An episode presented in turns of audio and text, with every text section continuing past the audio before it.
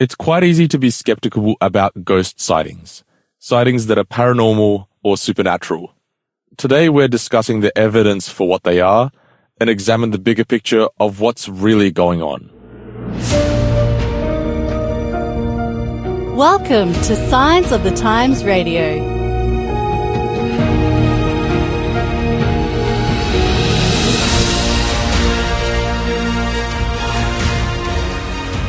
Hey again, everyone. It's Daniel Kaberek here from Signs of the Times Radio. It's good to have you joining me today. And joining me as well over Zoom is my boss, the editor of Signs of the Times magazine.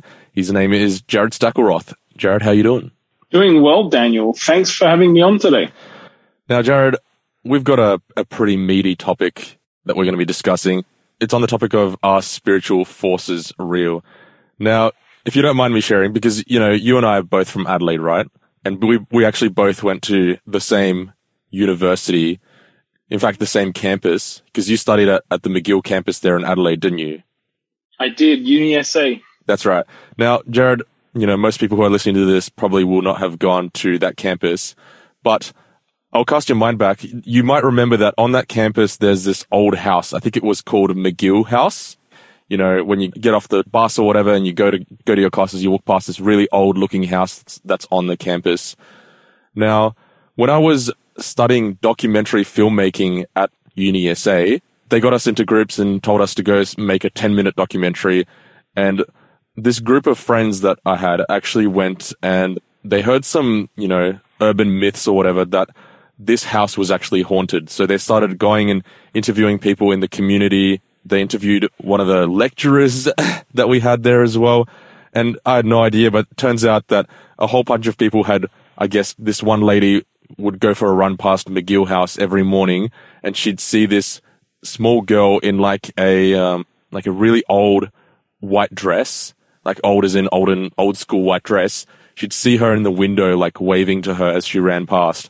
And hmm. she eventually, she would see this girl like every time she was going for a run, to the point where she went to the UniSA security team and she said, you know, this girl keeps waving to me as I run past this house. And they said, nobody lives there. It's empty. And so my friends who were making this documentary, you know, they did all this crazy stuff. They got like a clairvoyant in at nighttime to try and, you know, detect if there are ghosts in this uh, house. And, you know, there wasn't any conclusive evidence either way. I think one of the clairvoyants actually, she heard A, a child like crying or something when they went inside this house at nighttime with their cr- cameras all turned on. But that sort of thing is, you know, obviously the conclusion they had from that documentary was, oh, you know, we- we're not really sure either way. But it certainly has captured the imagination, these sort of ghost stories, hasn't it? Like, I mean, we all hear ghost stories. It might be something we hear, you know, share around a campfire. What is it about uh, ghost stories that really piques people's interest, do you reckon? That's a great question, and I hadn't actually heard about this sort of haunted house on the campus. Uh, I was only there for a year, so I, I, but I do think I remember the house that you're talking about. Yeah, McCrindle's survey recently conducted in Australia showed that almost half of people claim to believe in ghosts, so forty-eight percent of us. And it's interesting because I guess culture, pop culture, has really picked this up with shows like Supernatural and movies and books really honing in on this sort of supernatural phenomenon. And, and people, there's some thrill, I suppose, in, in being scared or, or, or thinking through scary stories, telling ghost stories you mentioned around the campfire. Sort of some people, I've never really been into it, but some people get a thrill from feeling scared or freaked out about these strange example about these strange phenomenon. You asked me sort of why I think that is.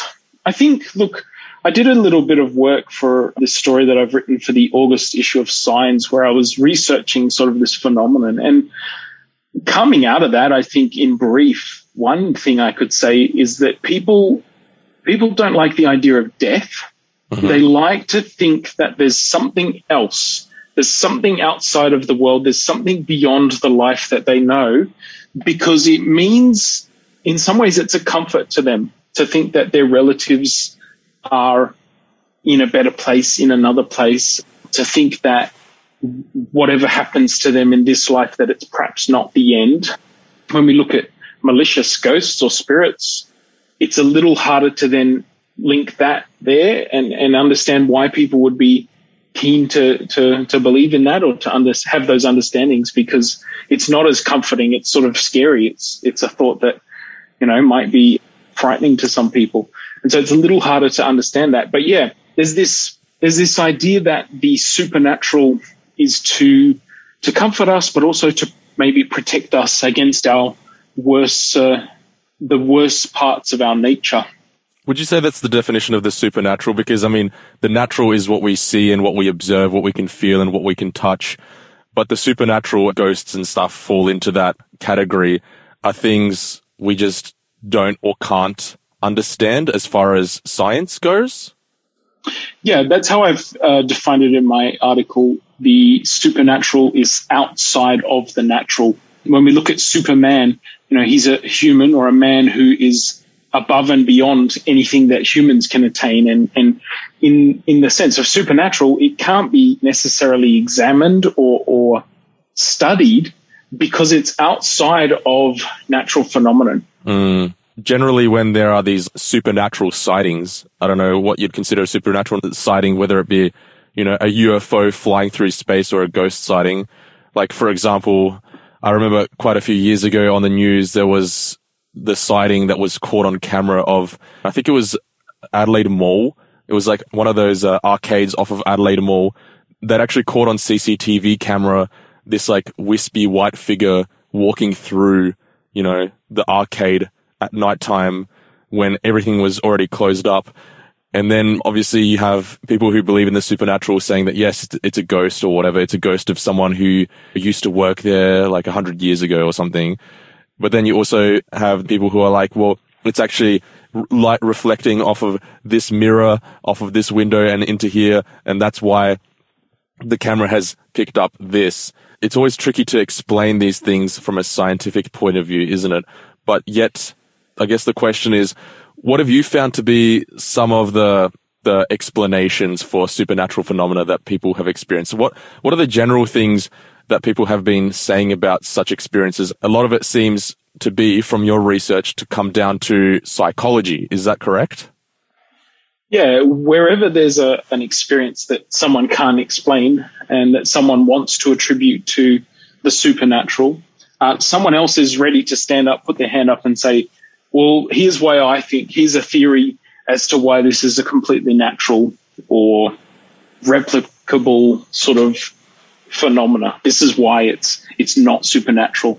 In terms of the supernatural, though, because so many people believe in it, people are just as keen to understand it or to try and describe it or explain it. And so you've got a whole field of cognitive psychology, psychology being sort of understanding how the human brain works, how we think, where we have developed ideas and instinct and, and, and behaviors, human behaviors from. This whole realm of, of cognitive psychology is trying to explain, well, why do so many people believe in, in the supernatural? I mean, if you think about it, throughout history, human history, more people than not have believed in some form of, of spiritual realm, some form of religion, some form of God and God's, you know, ghosts and spirits. It's an overwhelming majority. And so I guess the, the idea of not believing in that stuff, trying to have a purely rational explanation for absolutely everything, is a fairly recent phenomenon. At least it seems to be in our society. So I guess the psychologists that are asking some of these questions, Jesse Bering, in an American Scientist article, asked this question. He said, what is it about the human mind that leads so many members of our species across cultures, geographic distances, to hold such an unshakable, sober, and highly personal belief in an invisible, all-powerful being whom Westerners call God? This is the big question that Jesse um, was asking there. And, you know, he and others have linked this idea to the theory of mind, the idea that, you know, as humans, we have this, this understanding of how we reason and how we uh, process and think through things. His theory is that we like to attribute that same reasoning, that same ability to pull meaning out of the world to non-living entities. So animals, rocks and trees, gods, you know, outside spirits, things that, that are different, or, you know, people who have died. We like to think about them as still having some of that rational ability, some of that mind, uh, a living mind. And, you know, if that's the case, if humans are reading those patterns into things, you know, if you've lost someone who's dear to you, you want to connect with them. You want to see that, that, that connection continued. You know, we hear of sports players who have lost someone, and it's the driving motivation for their performance. They're doing it for that person, and they think, oh, they say, I, I know that person's looking down on me. They're proud of me. They, they're there because they want to feel that connection. They want to feel like this person's still with them. And it seems to be something common that at least these psychologists are trying to figure out. Why do all humans have that sense of connection?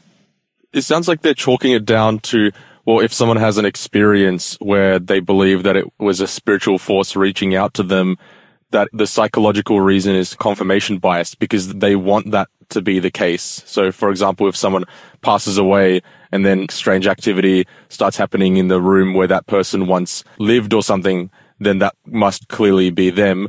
But it's what psychology would then explain that as is that we want that to be the case, and therefore we believe that to be the case. That's certainly a big, a big part of, of their findings. And they've done some experiments along these lines. You know, they've told children stories, you know, children, I guess, before the age of, they've been influenced too much to sort of understand culture as it is, but just to be, you know, fresh and raw in their approach. And they've done a puppet show, and then they've asked them what the the puppets would be experiencing or feeling if they, after they've died. Would they be hungry? Would they be thirsty? And it seems that we attribute sort of, we're clear cut in what the physical things are. So the, the dead puppet isn't going to be hungry, but it is going to miss its mother, you know, the more higher level thoughts and feelings. And so there's that level of it. But then I guess beyond that, they're trying to go, well, why have we developed some of these connections? And they're suggesting that it's a function of evolution. They say that it's to keep us accountable. If we think about something watching over us, something outside of the natural, it will make us behave in the right way, the way that is good for our society and our family and our tribe, the things, the people around us. That sort of beliefs helps to protect us. Mm. Now, it's a little bit of a flimsy argument because some of the things, you know, that evolution puts forward as being, you know, survival of the fittest, the best thing for your tribe or your, you know, we have these morals and these universal moralities developing that are a little bit, it's not necessarily what's best evolutionarily, it's just the right thing to do. And so it doesn't always line up. And so it's still hard for them to explain. But certainly they, they did an experiment. One experiment I'm thinking of they did with students, and they asked them to do this computer test. And the test group, they just got them to do it. They said, there's a glitch in the system. So you're going to see the right answer, but we want you to delete the right answer off the screen and go about and do the test properly. The control group had no extra information. The second group had the idea that they were doing it in, in memoriam of this student who died during during the test, or, or an earlier test subject had died, and that it was in memory of that, that person. And the final group were told that story was embellished, that there was a ghost in the room or as part of, of this test, and that that ghost would be watching over them, basically. And that group was the group that got rid of the right answers the quickest. They did the right thing. They didn't want to be doing the wrong thing in the presence of this, this supernatural, supposed supernatural power. And so it was interesting from the results of that study. They said, well, look, this shows that people, if they know that there's some power, or even if they're thinking of, of someone who's died or, or, or there's memory, because the second group also had quicker results than the group who had no accountability, no ghost story. They were just the normal control group. Their reactions were the slowest because they had a quick look at the answer before they hit the space bar and got off the screen. They, they were more willing to play with the edges of, of morality and allow that, that, that time to lengthen before they would react. And so from studies like that, these psychologists are saying, yeah, this, this idea, this belief in the supernatural actually gives us a moral compass. As humans, it gives us good morals. Mm. Which is interesting because you quote Jordan Peterson. My housemate is actually a massive Jordan Peterson fan. So when I read this, I was like, just in- instantly thought of him. But you quote him in, as saying that casual critics of religion don't take phenomena seriously, don't take the phenomena, like the supernatural phenomena, seriously, and it's a serious phenomenon. Now, it's interesting that you mentioned that because, you know, a few months ago, I was interviewing Doctor Sven Erstring on Science Radio, and we we're talking about where did the universe come from, and he said part of the reason why God isn't factored into a scientific explanation for the creation of the universe is because science rejects the theory of the supernatural. That's where it comes from. Like, it's it's something mm. that they don't believe they can test, therefore it's not something that can be scientifically proven. Now, I guess the question is then, if we want to entertain the idea that the supernatural is in fact real, you know, obviously we've been talking about supernatural forces as far as what appear to be ghosts and stuff roaming around the earth. The concept of God is supernatural because it's, God isn't something that we can see with our eyes, and yet we see or feel the way he influences our lives. I guess the question mm. is, What what power do supernatural forces have? What power does God have? Is it just appearing to people in random places? Where are the limitations of this? Are there any limitations? That's a great question. And and yeah, Jordan Peterson is a cognitive psychologist. That's his background. And he he says that you can stimulate some of the reactions. You can um, take drugs. You can do different brain stimulation to to create the same feelings, the euphoric sort of feelings that someone might feel when, which come along with supernatural belief in the supernatural, supernatural experiences. And so that's why these psychologists, they're, they're keen to test these phenomena because there are some elements of it that you can test. But the thing is, there's two different ways to then examine that evidence.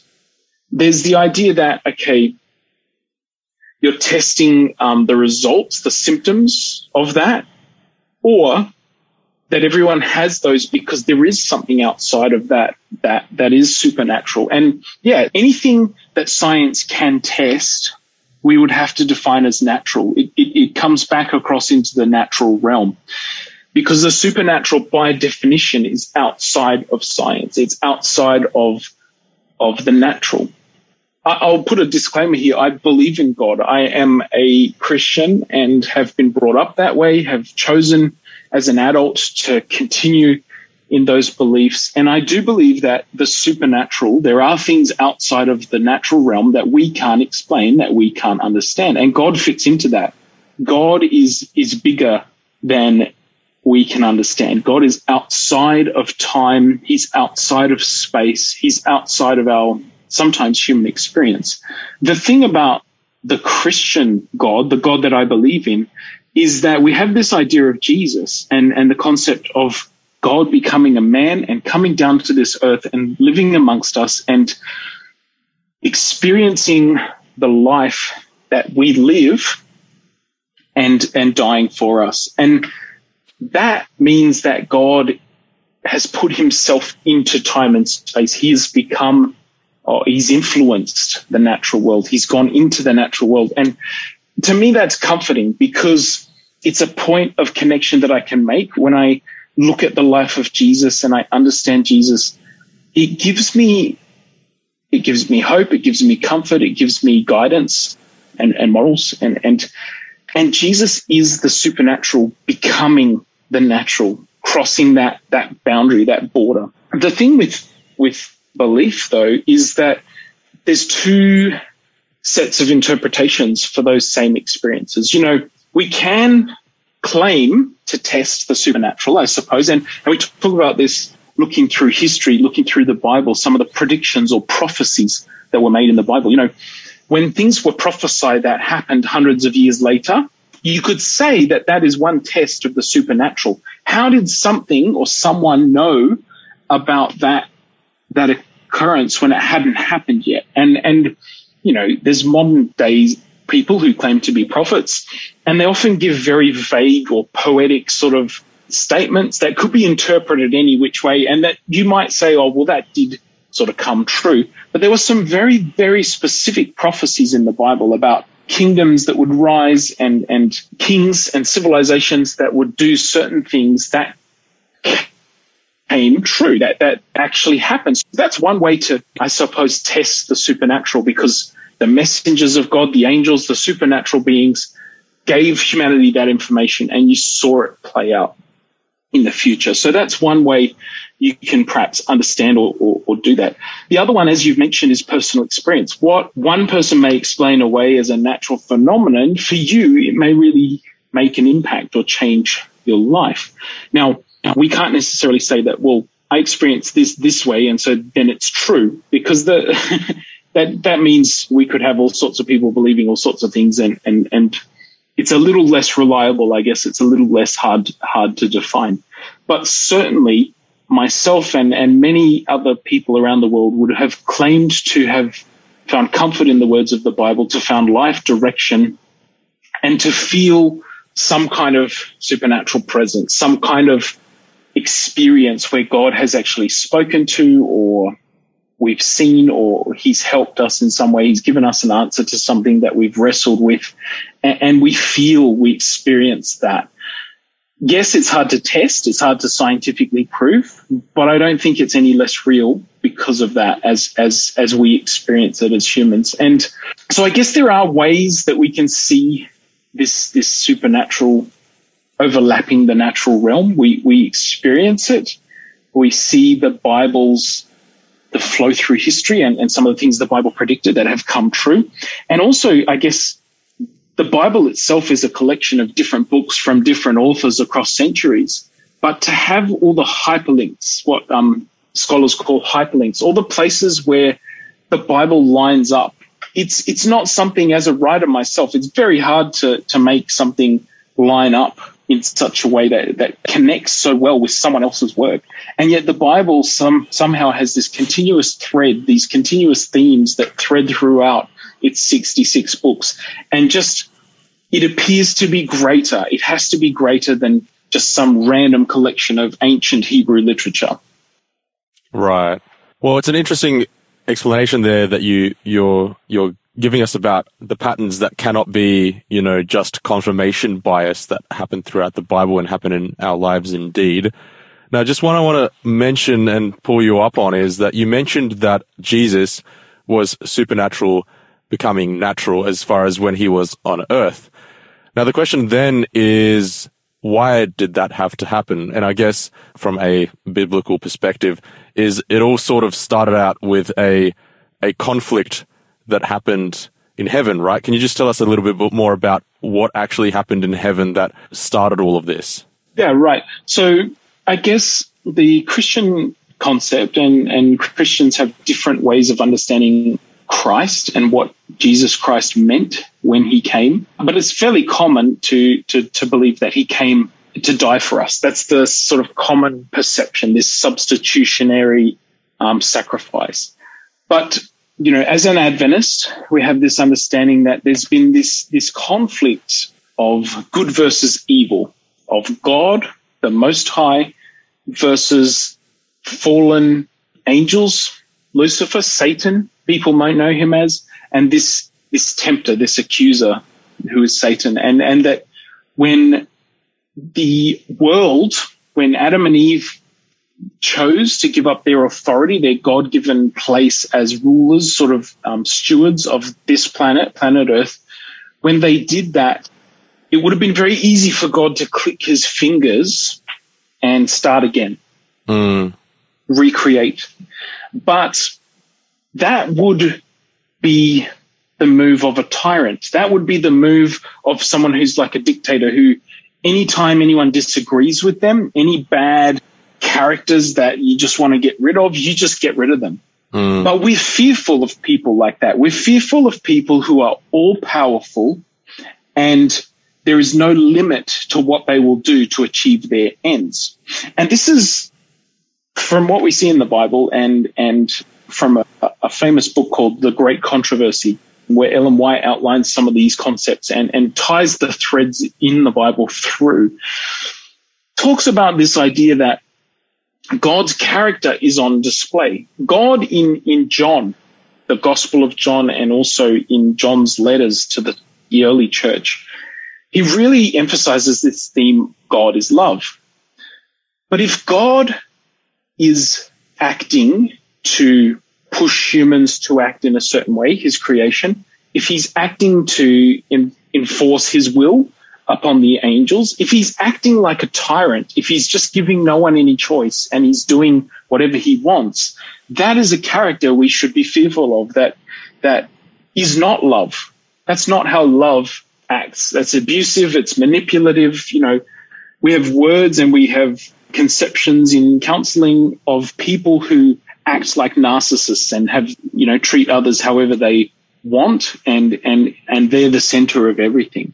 So this is the the lie that it would be very easy to tell about God if God were to just step in and end all evil, to destroy anyone who disagreed with him, any evil, any bad things that happened. And that argument could be used, and and then people would serve or worship or follow God out of fear. Now, God instead chose a different path, probably not a path I would have chosen. I'm thankful I'm not God, because it's out of the box. It's a different sort of thinking. It's to highlight his love. And the, the idea of this great controversy or conflict, cosmic conflict, people call it, the idea that there's these warring spiritual forces, supernatural forces, or forces outside of what we can see. These forces are, are at war. And humans, in some ways, are caught in the middle of this universal conflict. And the conflict is over God's character. Satan, on the one hand, is saying that God is an evil tyrant. He is not to be trusted. He just wants you to do his own thing, to, to do his will, and to, to worship him because he will force you to do that. And God is saying, no, I love you. I created you to be in relationship with you. I am a God of relationships, and I am a God of love. And Jesus came, I guess, to demonstrate that way. And rather than holding on to his godship, being God, he came, humbled himself. The Bible says in Philippians, he, he didn't consider equality with God something to be grasped onto, to be held onto, but he lowered himself, becoming humble, becoming a servant, even a slave, and serving his fellow humans, his fellow um, disciples. And in those acts of service, in his death and destruction by the evil, the evil forces, the evil supernatural powers that were running the show, that were trying to destroy him, he actually went through death and was raised to life. And in that conquering of death, he conquered death. He also proved God's character. He also showed that God God is just. He brings justice. He does. He will destroy evil, and he will bring about justice for those who haven't been, haven't received it. You know, those who um, abuse and manipulate others, those who destroy the world that we live in, those who destroy the lives of children, you know, all these terrible people, God will bring justice about. But we don't always see it in our timing. But Jesus, I guess, comes to prove that on the overall arc of history, the human experience, that God is stepping into that flow of time, and he is willing to to be love, to serve humanity, and to show that the character of God is above reproach. There is justice, and there is love at the center of the universe. Okay. I do want to focus in on that one thing that you mentioned, though, about where this all started. You mentioned Lucifer and the fallen angels. Now, mm-hmm. f- fallen angels, like, what actually happened for the angels to fall? Was there some sort of disagreement between Lucifer and God? Yeah, one of the texts in the Bible says that there was war in heaven. Michael and the ar- the archangel and, and, and his angels fought with the dragon or the serpent and, and his angels, and he was cast down to earth. He was cast out of heaven. And I guess that, that concept of these fallen beings, these supernatural or spiritual beings being bound uh, to this earth. And so the start of that, according to, I think it's the prophet Isaiah who describes this being who wanted to raise himself up as the Most High. So this, this person who was a supernatural being who wanted to be like God and set himself up and set his throne up to be next to God's and to be worshipped like God. And so it seems like that was the the beginning of this conflict, personal pride of a being known as Lucifer or as Satan, who who wanted to set himself up in God's place, basically to overthrow God, a, a heavenly coup, if you will. And so he wanted to do that, and there were those that followed him. There were those that said, you're right, you've got some good points. God is that tyrant, or it, they believed Lucifer's lies about God. And so they were overthrown and thrown out of heaven and bound to this earth. And so there is an understanding in Christian, the Christian worldview, that there are supernatural forces that aren't necessarily friendly to humans. They are here and potentially posing as ghosts or spirits of loved ones who have have departed. You know, in our Adventist understanding, we believe that when you're dead, the dead know nothing. There's a verse in the Bible, there's a number of verses that sort of point to this idea that death is like a sleep. Jesus said when his friend Lazarus died, he's just asleep. And the disciples said, oh, well, that's good. He's resting. He'll heal up. And Jesus said, no, no, he's dead, but I'm going to wake him up. And Jesus calls him out of out of death. And so this idea that the dead know nothing means that anything that is posing as something that is dead, that is no longer alive, even if it seems familiar to us, may not be our loved one. It quite possibly could be one of these fallen supernatural beings pretending or deceiving us and, and trying to trick us into thinking that we're seeing something that we're not. But the question is then, then, if it's true that if we see a ghost, it's not actually that person that we're seeing, like this, you know, manifestation in front of us, even though they've passed away, it's actually a fallen angel or what you would call a demon. What are they achieving by taking on that form? I think there's a verse in the Bible that says, even the elect will be deceived. Even those who have, have good knowledge will be deceived. And I guess if you don't understand that some of these fallen angel beings are not really your loved ones, I mean, you could they could get you to do any number of things. Your your loved one could come back and suggest things to you that you'd be willing to do that you wouldn't be willing to do if if it was just someone like, you know, I'm talking to you now. If I said to do something, you probably wouldn't necessarily listen. But if I was someone who you loved, who you respected, who you wished to be with, who had passed away, you might consider doing what I'm suggesting to do because I have some knowledge outside of the, the natural. I have some perhaps foresight on the what people call the other side. And, and so there's an element of, of deception, of, of getting like motivation, what the motivation of, of people would do. It's interesting, and this is just speculation. So, I, you know, I don't have um, all the answers in this space. But, I mean, imagine as the world gets, you mentioned before U F Os and aliens as a supernatural perhaps manifestation. If the world's getting more and more interested in supernatural things by the movies we watch and the, the shows that we consume, if we're, if we're thinking about aliens and stuff, we can have manifestations of powers that we believe in that look amazing. You know, the Bible says that the devil sometimes masquerades as an angel of light. That in the time of the end, Jesus says, in the time of the end, there will be false messiahs and people coming and saying, hey, there's someone out in the desert, go out to him there, and he's doing miracles and he's doing amazing things. And so there might be supernatural powers. There might be supernatural entities encouraging you to do something, or even doing great signs and wonders that everyone wants to to be amazed by. You know, later in this month, we've got a, a story with a, someone who, who used to be a clairvoyant and claimed to hear messages from the spirits. And sometimes those messages were spot on. They, they came true. And so when you're influenced by what you see to be truth and what appears very much like a supernatural phenomenon, an amazing thing, uh, you become susceptible to listening to ideas that aren't necessarily good for you or your spiritual health. You might take actions that aren't what you would normally do or aren't logical or rational. You may even find yourself possessed. You know, the idea that a, a devil or a spirit can come into you, it's not really that popular in Western society, Western thought, Western culture.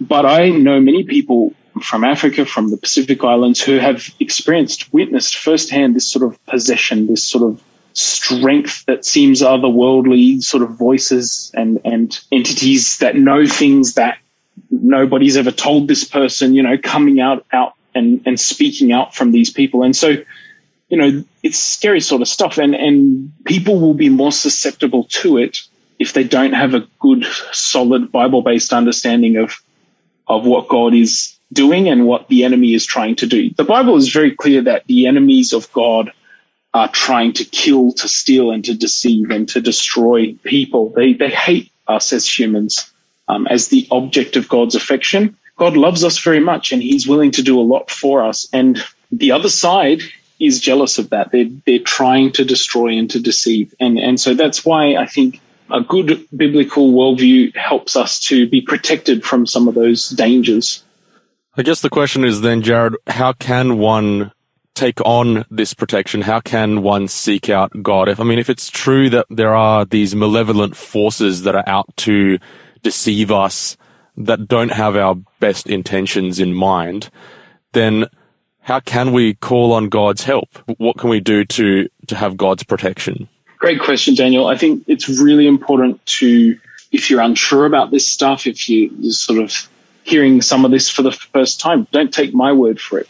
Study the Bible, read the Bible, get to know God. God says if we seek him, we'll find him.